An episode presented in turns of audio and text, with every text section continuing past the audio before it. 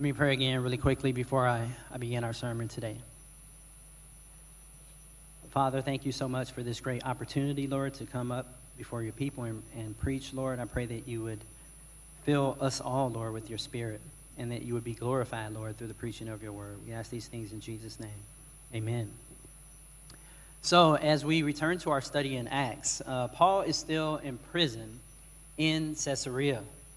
If you recall, this is Paul's second trial in Caesarea, right? And one, the first one that he had was with a governor named Felix.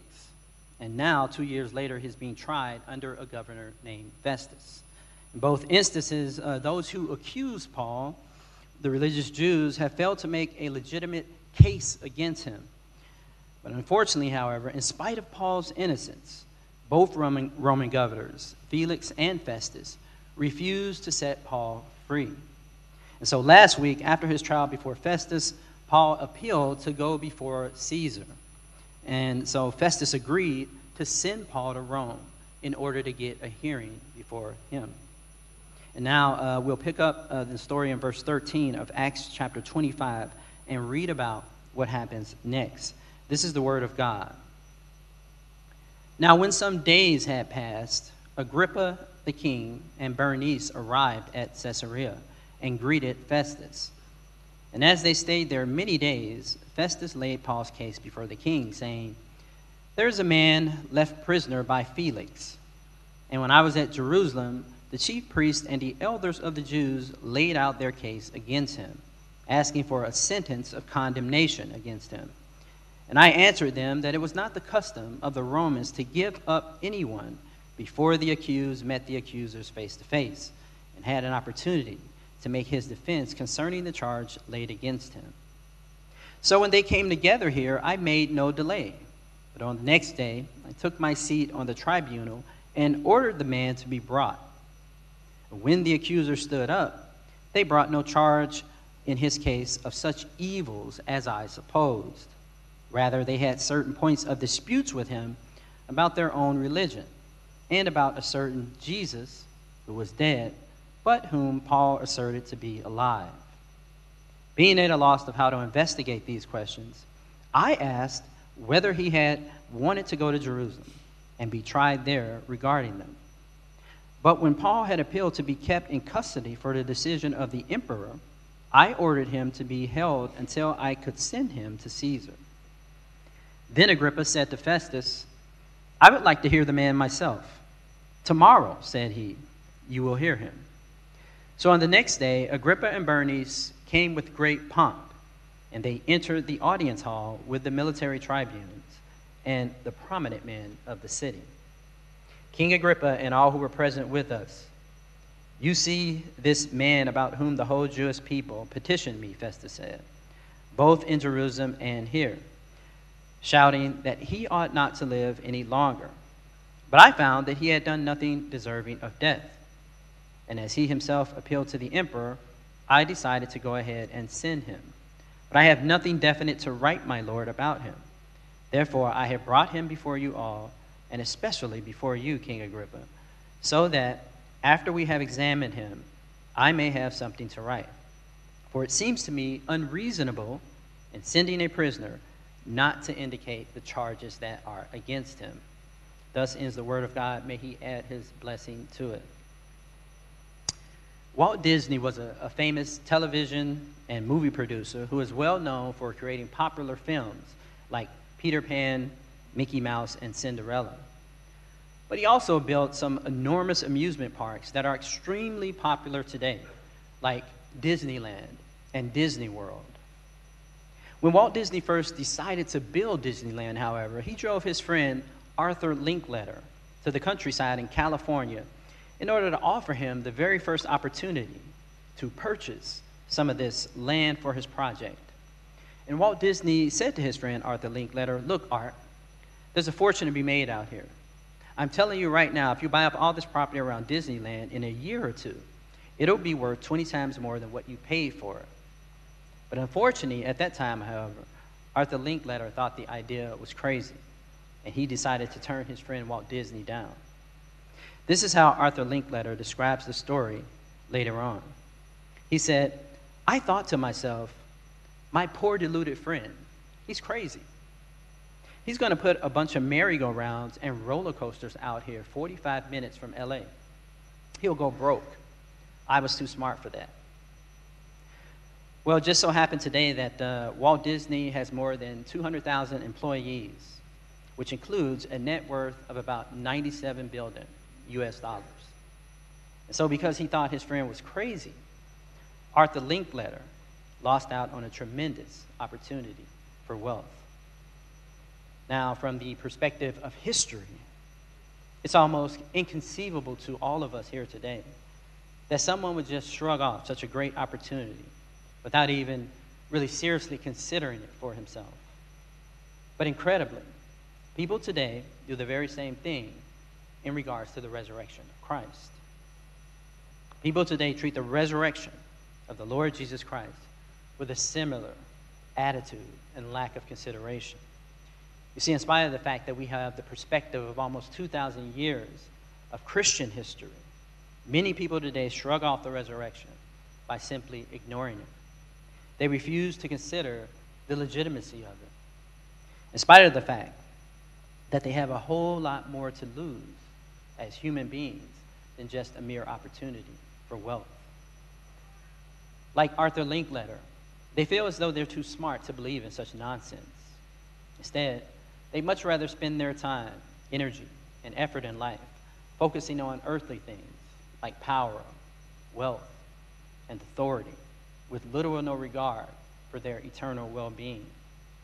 And tragically, this is sometimes the case even amongst those who call themselves Christians, right?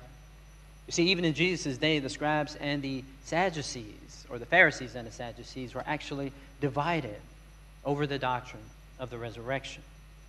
The Sadducees completely rejected the resurrection, while the Pharisees affirmed it.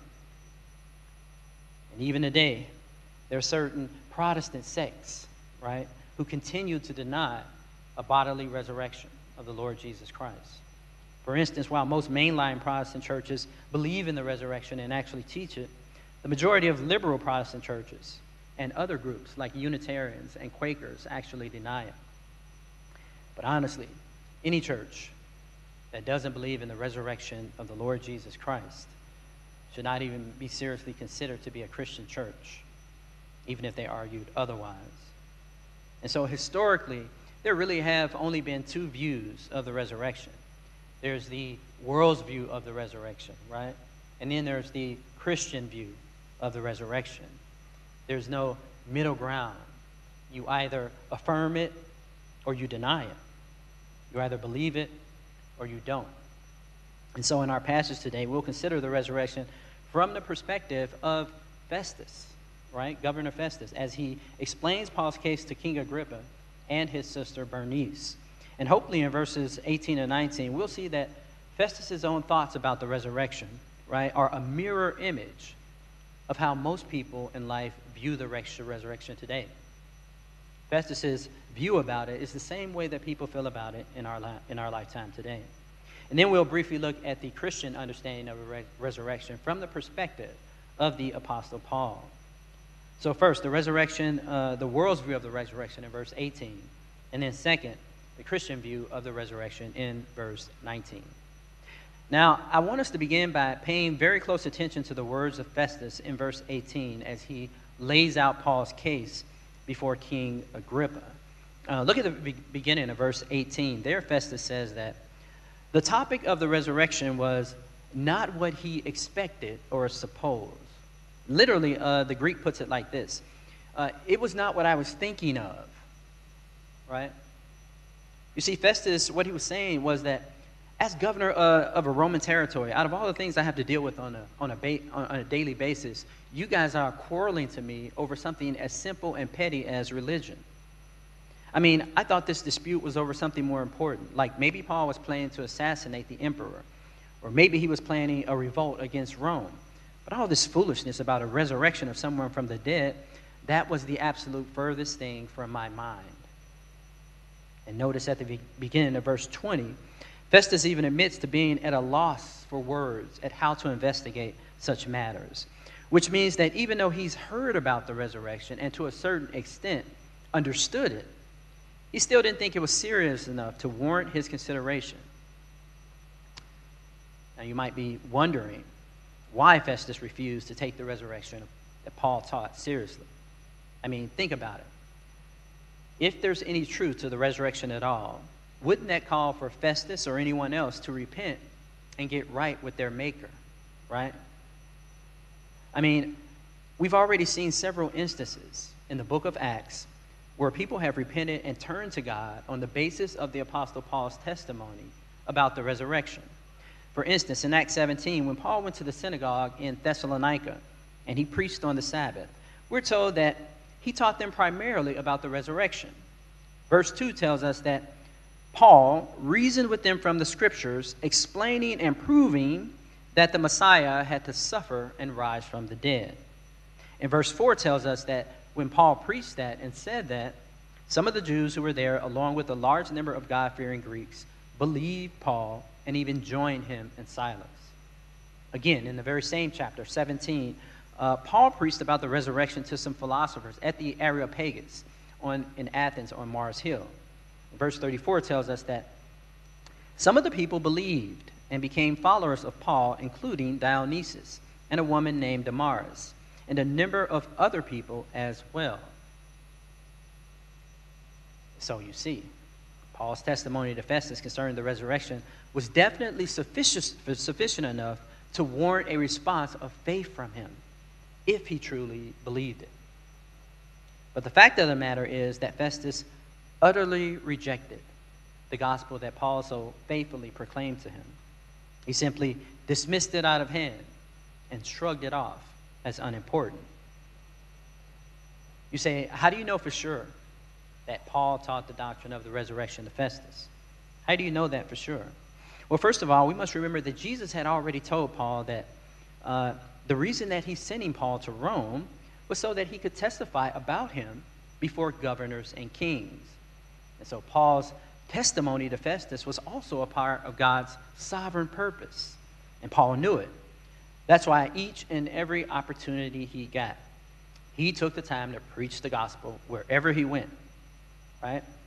It didn't matter who it was, Jew or Gentile, slave or free man, Governor Festus or Governor Felix. Paul preached the gospel to everybody. And so, through his interactions with Paul and the previous governor Felix, Festus knew exactly why it was that Paul was in prison. He knew exactly why it was that Paul had this problem with the Jews. It was simply because Paul was preaching the resurrection that people were upset with him. Which is why Festus told King Agrippa and Bernice that Paul asserted that Jesus was still alive in verse 19. One commentator puts it like this He says, While Luke did, did not record Paul mentioning the resurrection of Jesus Christ from the dead, it is clear that Paul made the declaration before Festus. The word asserted in verse 19 is in the imperfect tense in the Greek.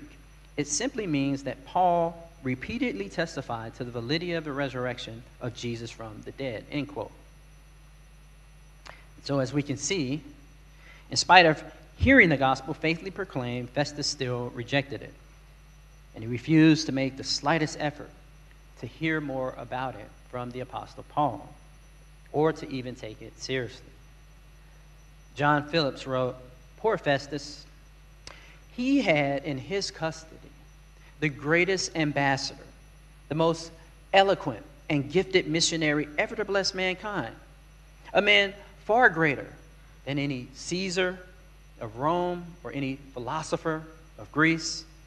And yet, Festus failed to see it. He was in touch with truths that are the most sublime in the world, and he did not know it. Thus, destiny and eternity came and knocked, but Festus could not be bothered so much as to go to the door. End quote.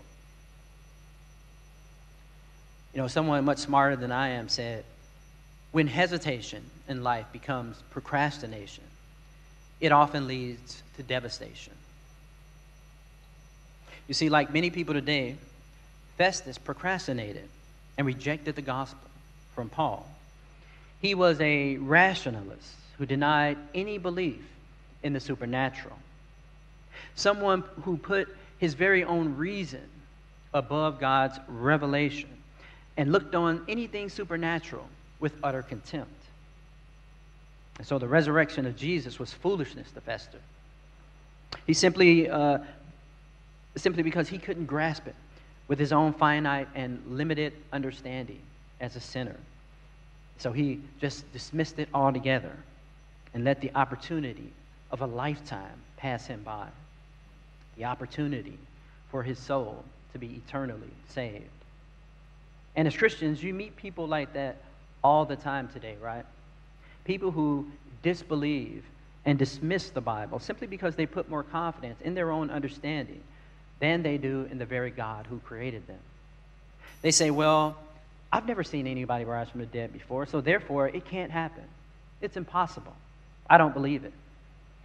But the problem with that kind of reasoning is that it's utterly fallacious at best because it bases your entire belief system in life, about life and ultimate reality, completely on your own very limited experience as a human being. And that can be very foolish because it's, it's like saying to yourself, well, gee, I guess I never died, so I, I guess I never will. You see, it makes no sense. Because if there's a God, then he is certainly able to raise a person from the dead. And this is exactly what Jesus said to the Sadducees when they confronted him in their disbelief about the resurrection. He said to them, You are mistaken, since you know neither the scriptures nor the power of God. See, what Jesus is saying is that those who truly understand the power of God know that He is most certainly capable of raising a person from the dead. Friends, I hope that there are none of us here today who are relying on our own understanding when it comes to accepting the supernatural teachings and doctrines of the Bible. I hope that we're not elevating our very own reason above God's revelation simply because we can't wrap our minds around it, a certain biblical doctrine or concept, because it seems too hard for us to grasp. You see, I'm not completely sure if we will ever fully understand or comprehend everything about God and all of his works in creation. Take, for example, the concept of the Trinity, right? Even though it's a very rational doctrine and it doesn't violate any laws of logic, right? Do we fully comprehend every aspect of it as people? Yet, as Christians, all of us should certainly believe it, right? We should all certainly believe it if we're going to be orthodox in our understanding about who God is in his nature and being. Now, don't get me wrong, I'm not saying that as Christians you can't struggle to believe certain things that are taught in the Bible. But if that's the case, and you really are struggling with a particular doctrine or concept in Scripture, then God invites all of us to open up His Word and to ask Him for the faith to accept it, even if we aren't fully able to comprehend it in our own understanding. Because, at least for now, in this life, we're all called as Christians to embrace certain things by faith. And so, please, friends, let's take the resurrection seriously and not just shrug it off like those in the world. Secondly, the world stumbles at the resurrection because it's contrary to their pride. The world stumbles at the resurrection because it's contrary to their pride. You see, the resurrection of Christ is the single most greatest event that happened in human history, right? Because it has reference to the eternal destinies of every human being. And so everyone who hears it will not go away unaffected by it, and neither did Festus, right? There is no sense uh, of neutrality when you hear the word of God. You either believe it or you don't. You either reject it or accept it. You see, Festus understood that if Jesus really did die and come back to life, then he would be forced to admit that his entire life and worldview, up until the time he met the Apostle Paul, was based entirely on a lie. And that would mean that he would ultimately have to swallow his pride and admit that this little old stuttering man, Paul, knew something that he himself didn't.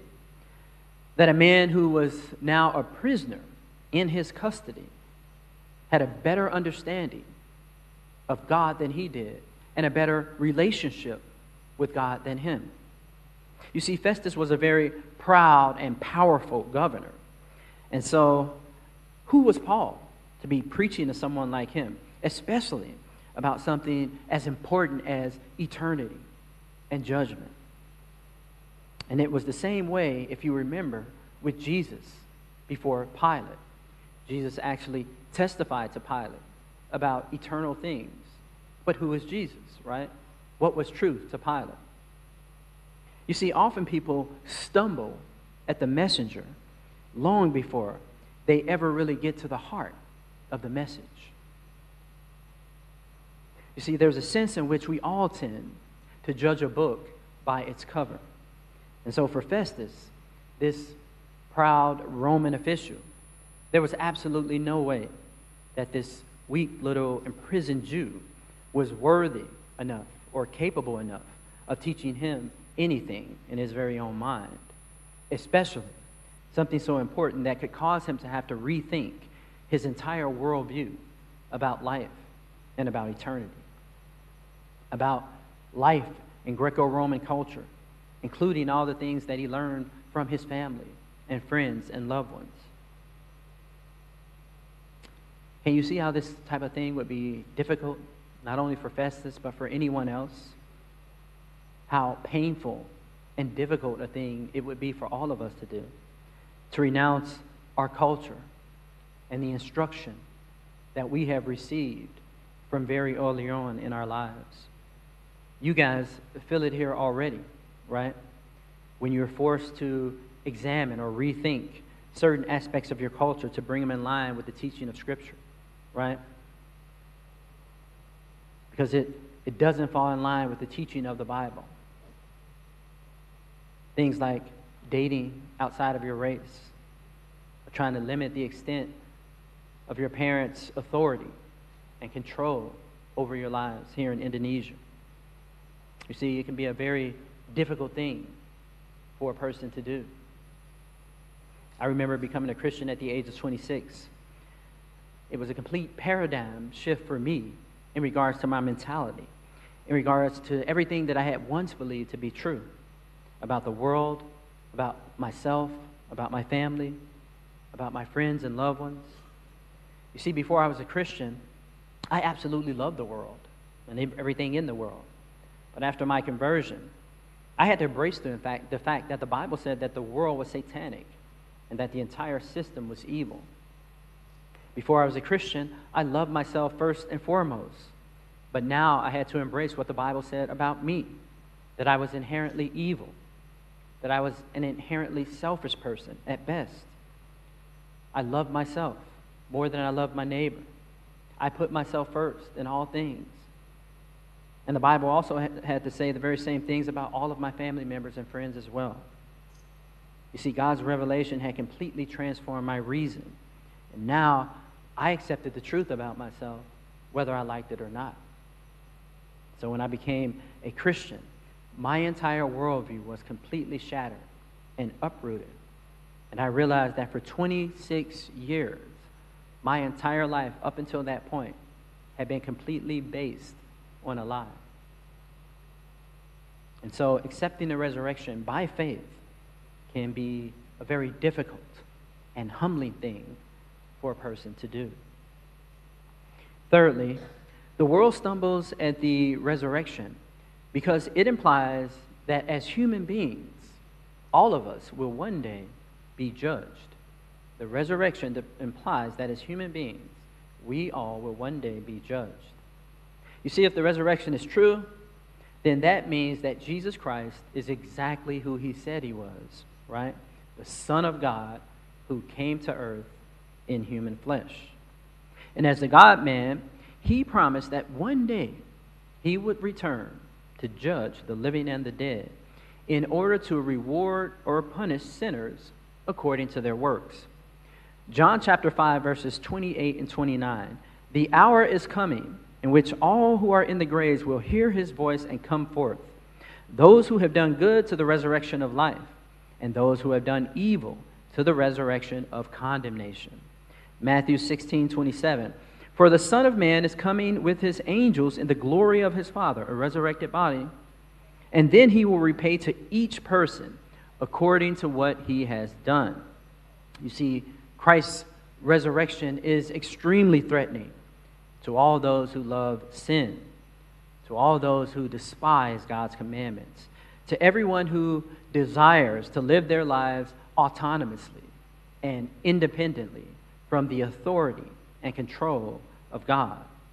And so, our natural inclination as sinners is to avoid judgment by putting the resurrection far from our thoughts as human beings, so that we don't even have to think about it or entertain it as a viable option for the future. So that we can be free to live how we want to live without any feelings of remorse or guilt for our actions. Earlier, I mentioned that there's a debate, a debate between the uh, Sadducees and the Pharisees over the resurrection in the Bible. I also mentioned that the Sadducees rejected the resurrection, while the Pharisees believed it. Well, strangely enough, the Pharisees' belief in the resurrection led them to also believe and teach that God would reward and punish sinners in the afterlife, right? And so there's a logical reason why the doctrine of the resurrection was so very threatening to the Sadducees. There's a reason that they didn't like it. Why? Because it entailed a doctrine of judgment, a doctrine of rewards and punishment in the afterlife. You see, unlike the Pharisees, the Sadducees were the wealthy aristocrats in Israel. They were members of the privileged upper class who had far more political power and wealth than the Pharisees. And so they had much more to lose. In fact, archaeologists even say that some of the most lavish and beautiful houses in Jerusalem belonged to the Sadducees. You see, life was good for them. They were rich and powerful, so they certainly didn't, didn't want anything to upend their lifestyle because they loved money. And at the time, they were making plenty of it by cheating people who were coming to the temple in order to exchange from the money changers. So then, if the resurrection were true, the Sadducees understood that they would be ultimately judged by God for their crimes against the nation. And so they mocked the resurrection. They shrugged it off as foolish and absurd. You see, much like the Sadducees, Festus also loved his authority and power, the authority and power he possessed as an official in the Roman army, right? A job that no doubt came with many perks, as well as various ways to make a lot of extra money, illegally, of course, through things like bribery and extortion. And unfortunately, his reaction to Paul's teaching about the resurrection ultimately proved that he was unwilling to part with the things he loved in life. And he most certainly didn't want to think about facing God's judgment for all of his crimes on earth. What about you today, friends? Does the doctrine of the resurrection feel threatening to you today? Are you willing to part with the things you love for Jesus Christ, if necessary? Things like power, money, possessions, family, or the position of authority you have in society or at work. You see, as sinners, everything in our flesh longs for upward mobility in life. Everything in our flesh longs for self promotion. We all desire to be appreciated, honored, and remembered. We all have this tendency in our lives to want to live in comfort and ease without any difficulties. And this is exactly why the teaching of the resurrection can be quite helpful for us as believers because it reminds all of us that this earth is not ultimately our home. And it also reminds us of judgment, that someday we'll all be judged and rewarded on the basis of our faithfulness to the Lord Jesus Christ. Right? Reminding ourselves, friends, of this, this reality can help to check our sinful passions and reorient our hearts and minds towards the things of God, back where they should be, right? Our lives are meant to glorify God in everything we do during our short time here on earth. Now, that brings us to our, our second and final point, real quickly, which is the Christian view of the resurrection. The Christian view of the resurrection. That is, how we as Christians should use the doctrine of the resurrection when we share the gospel with other people. So, we've already seen through the testimony of Festus that Paul faithfully proclaimed the resurrection to him when he talked to him about Jesus. Look at what Festus says about Paul at the end of verse 19. He said that Paul went around asserting that Jesus was alive. What a great thing for someone to testify about us as Christians, right? That we go around asserting that Jesus is alive. That's our job. That's what we're supposed to do. In other words, the doctrine of the resurrection, with its view towards rewards and punishment, is exactly what Paul talked to people about when he shared the gospel with them. And that included everything that the resurrection entailed, right? Things like the righteousness of Christ, the sufferings of Christ, the death and resurrection of Christ, as well as the second coming of Christ and the judgment of the righteous and the wicked. You say, how do you know for sure that Paul mentioned all these things when he witnessed to other people? Well, I've already mentioned to you guys that uh, Paul was in Acts on Mars Hill in Acts chapter 17 talking with the philosophers, right? With these pagan philosophers in Athens. And guess what it was he said to them? As he bore witness to a bunch of Gentiles who had never came across the Bible at one day in their lives, in Acts chapter 17, guess what it was he said to them? Look what he, he said to them. The times of ignorance God overlooked. But now he commands all people everywhere to repent because he has fixed a day, judgment, in which he will judge the world in righteousness. The second coming of Christ, right? By a man whom he has appointed, Jesus. And this he has given assurance to all by raising him from the dead, the resurrection. Are you beginning to see that this is sort of a recurring theme in Paul's gospel presentation to sinners, right? That he talks about sin, righteousness, and judgment, as well as a future resurrection when he witnesses to people. Right? Yeah, Paul talks about salvation in Jesus, right?